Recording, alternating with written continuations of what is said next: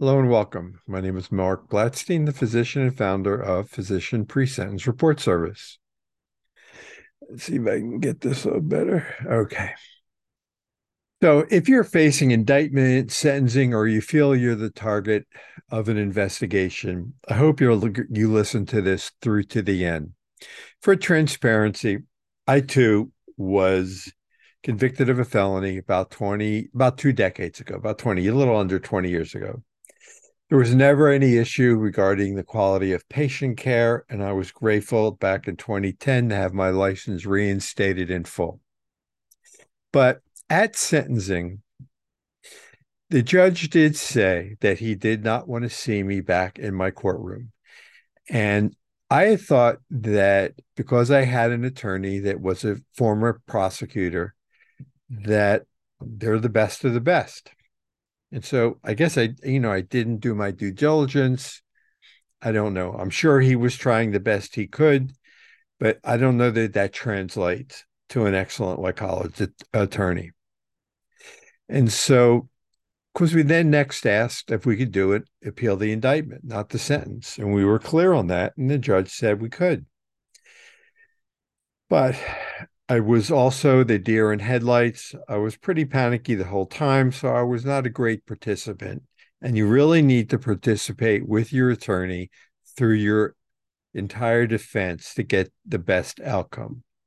And so a lot of what I'm going to go through is going to be preparation. Preparation is going to be what caused me to eventually transition from patient care into working with those of you who are justice impact, impacted and essentially facing the Federal Bureau of Prisons. But at the time, I was unprepared for a litany of things. First, when I got out of, I went to a federal prison camp, and this was a freestanding camp. And even with that, I did not know what to expect the when I went there was very limited fencing. The staff secretary came out, brought me inside, and all of the other inmates that were coming working their way down from higher security places told me that you know it this was Club Disneyland. I didn't know anything. I left there, went to the appeal. By the time we were barely done making the appeal, the judge's gavel hit the desk and appeal denied. I was he told me I had to go back to prison and I almost fell through the floor. I didn't know that was an outcome. And I knew nothing about a narrative or release plan. I had nothing, I knew nothing about what to expect from prison, from federal prison. But now I was on my way back to a satellite prison camp. So what's the difference? Well, the satellite prison camp is, is adjacent to a medium security prison. This one was. The other one was freestanding.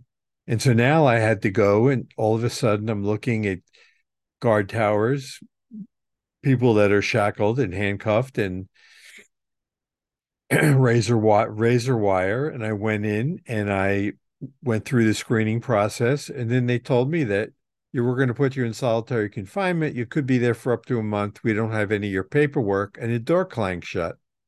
And like I'm getting claustrophobia and I'm going, I don't get it. And so all of this was adding to my list of what I was unexpected and unprepared for. And so I proceeded to, you know, constantly ask the guards if I could leave this solitary confinement to go to the bathroom, to go get a drink of water. Eventually, psychologist, psychiatrist, doctor, I don't know what the woman was, came down took me out of solitary confinement, stuck me into a small office, and eventually came in to talk to me. Crazy white boy. And she wanted to know if I was suicidal. And I looked at her and I told her no. And she wanted to know if I was anxious. And I said, definitely. And she wanted to know why. And I told her because I was in a federal prison earlier. I did my time. I got out. I had an appeal. I lost. I was denied. I was told I had to come back here. I arrived when I was supposed to. I came in. My all the judge's orders, the commitment orders, the pre-sentence report is driving down the road because I self-surrendered.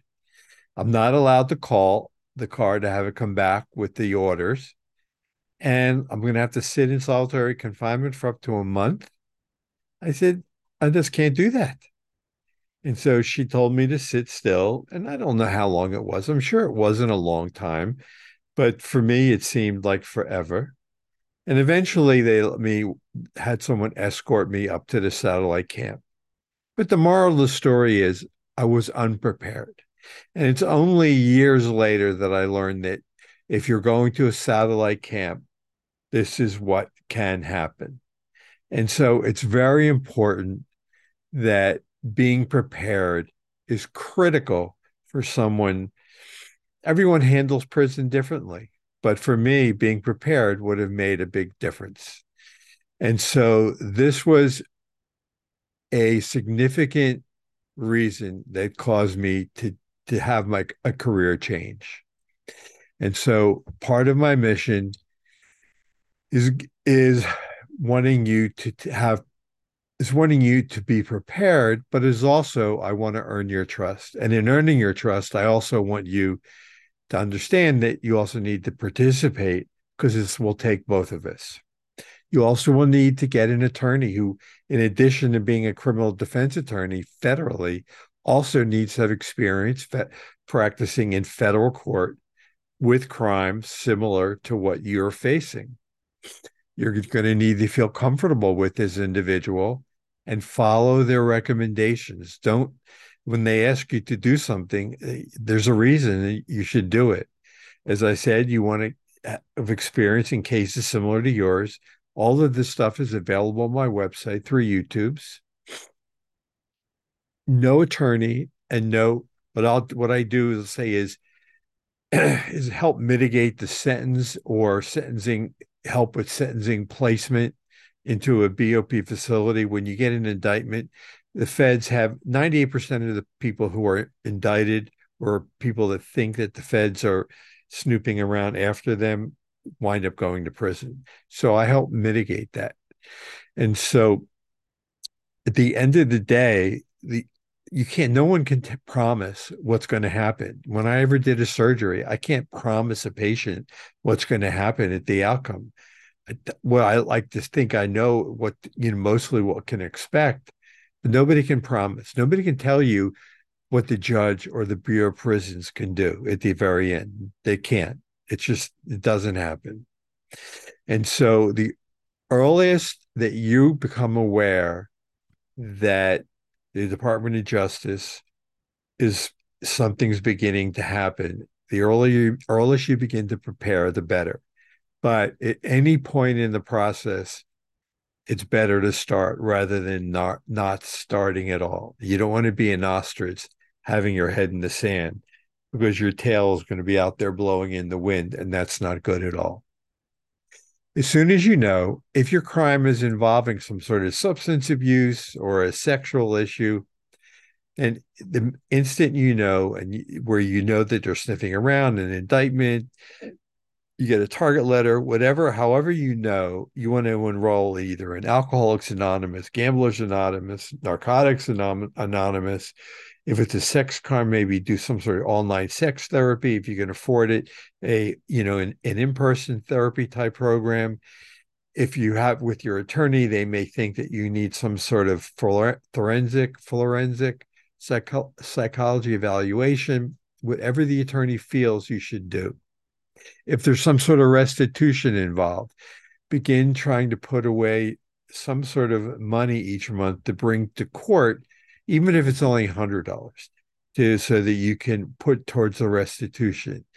If it's millions of dollars or even hundreds of thousands of dollars, and you're driving around a Jaguar, a Maserati, get rid of it, get a Honda. The judge doesn't want to know, and they're going to know that you're driving around an expensive car, but you want leniency. If you have multiple homes, start selling them.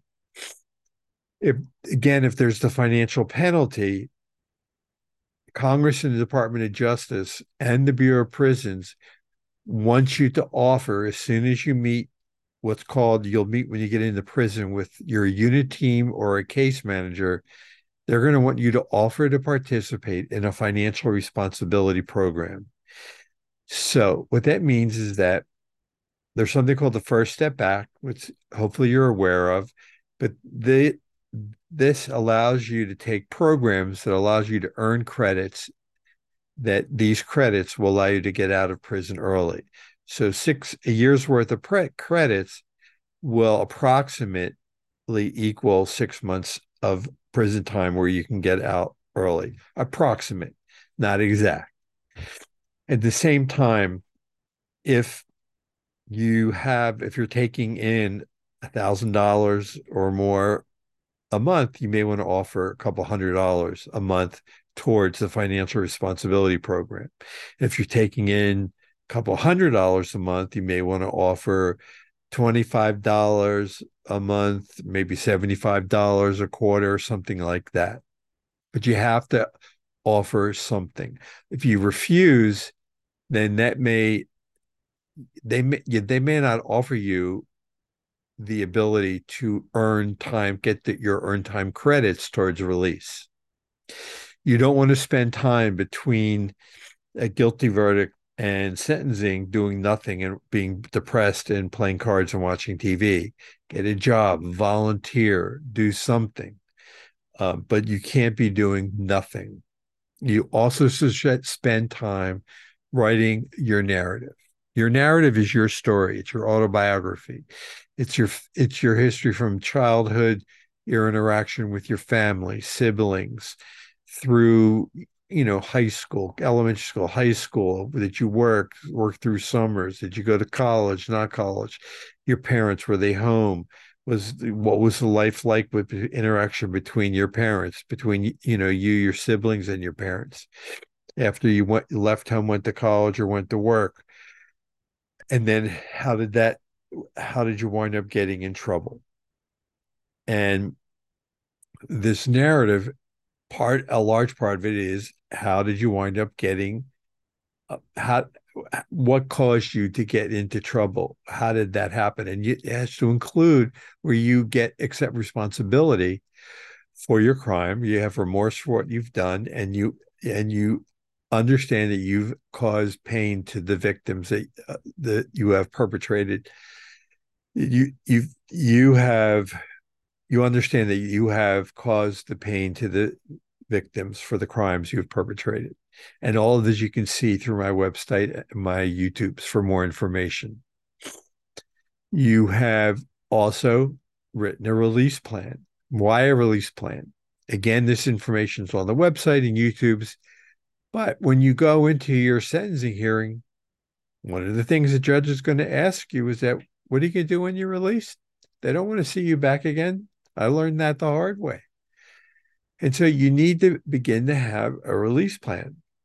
And so the early, believe me, it, even though it seems like a distant time, you need to begin to start working on a release plan. And the simplest way to write this is that because you're going to have time, is that as you've been sitting since you've you know, if you've been arrested, you were indicted, and you've had time to think that you didn't realize thought that you were as bad as you what you've did done is was as bad as you you didn't think it was as bad as really it is and that you caused as much pain as you did. But in you know in, now that you've had time to think about it um you know you you've taken responsibility and that you, you know you won't be doing this again and you will definitely not be back in this courtroom at all. And you expand on that. And again you can go to my website for more information or youtube's. I've mentioned when you go into prison you will be meeting with unit team and case managers which have tremendous discretion over you the First Step Act programs, you just don't automatically start taking programs. You need to take an assessment, a risk assessment. SPARC 13 is what it's called, assessment. And there are questions. And so it seems to me that if you're able to see these questions before you get there, you can also weave these answers to these questions, you know, where appropriate, either into your narrative or release plan. And so by doing that, you'll actually see more prepared both to your probation officer, to the judge, and to your case manager.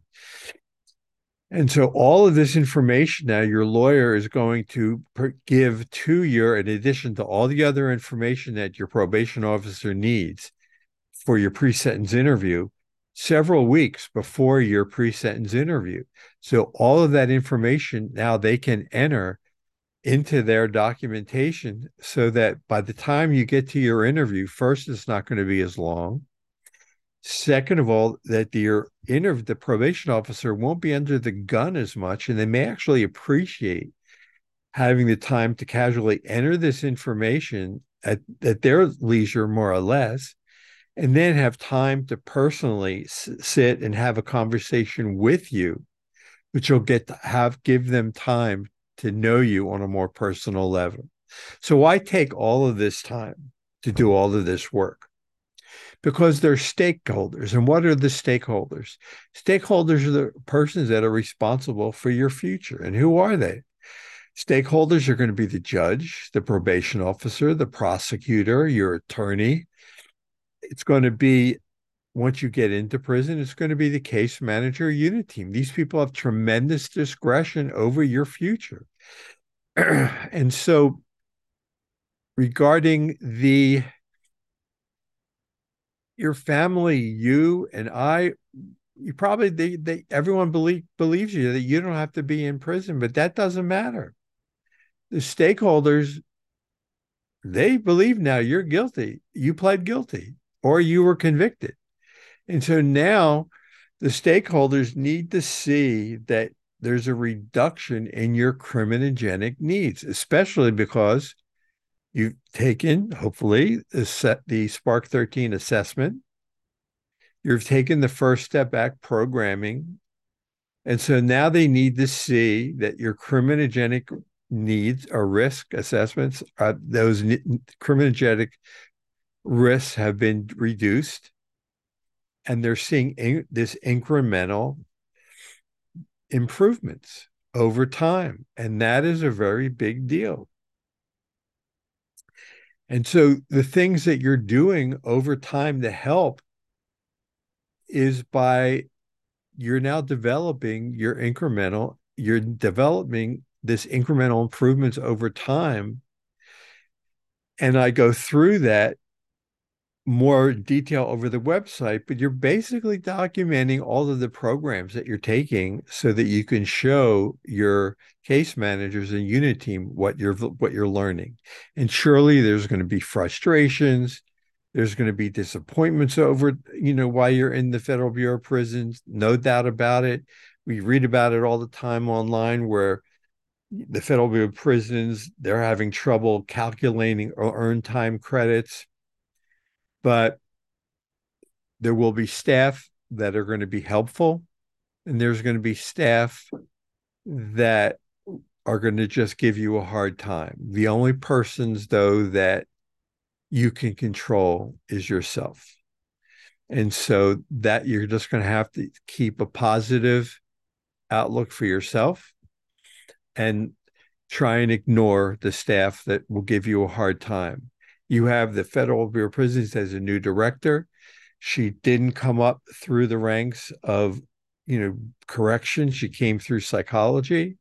Your case managers can wind up being an advocate for you as long as you don't get infractions and you do everything according to the First Step Act programs you, you just do everything correctly as you mitigate your way to freedom and I hope you found this helpful. If you want to enlist me to work with you to in, help you mitigate your sentence and engage in my services, I would be more than grateful to work with you. I thank you for taking the time out of your day to listen to this YouTube in its entirety. Give me a call and let's have a conversation. Again, have a good day and thank you for taking the time to listen.